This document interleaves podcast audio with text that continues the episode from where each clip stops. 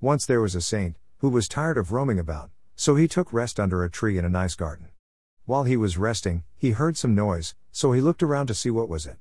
He followed the noise and saw that there was a memorial, and some soldiers came there, spoke something unclear to him, prayed and went away. Then came people in royal dresses, spoke something, cried, prayed, and went away. Then came an army, it offered flowers, cried, and went away. Lastly came the common people, they too cried and prayed and then left. The saint was amazed. He approached the memorial and saw four soldiers guarding it. He asked them, I saw a few people come here, and offered prayers and cried. May I know what is going on? The soldiers explained, This is the memorial of our beloved prince.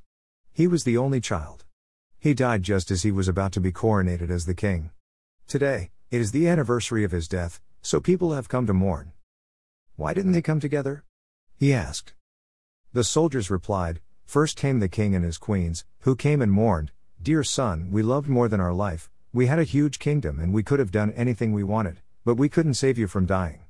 Please forgive us. Then came the ministers, and they mourned, in the same way, saying, Our intelligence and politics couldn't save you.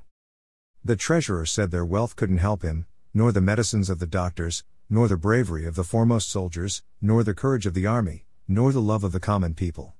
Nothing could alleviate his pain and save him from death. The saint understood nothing of this world helps us when we die.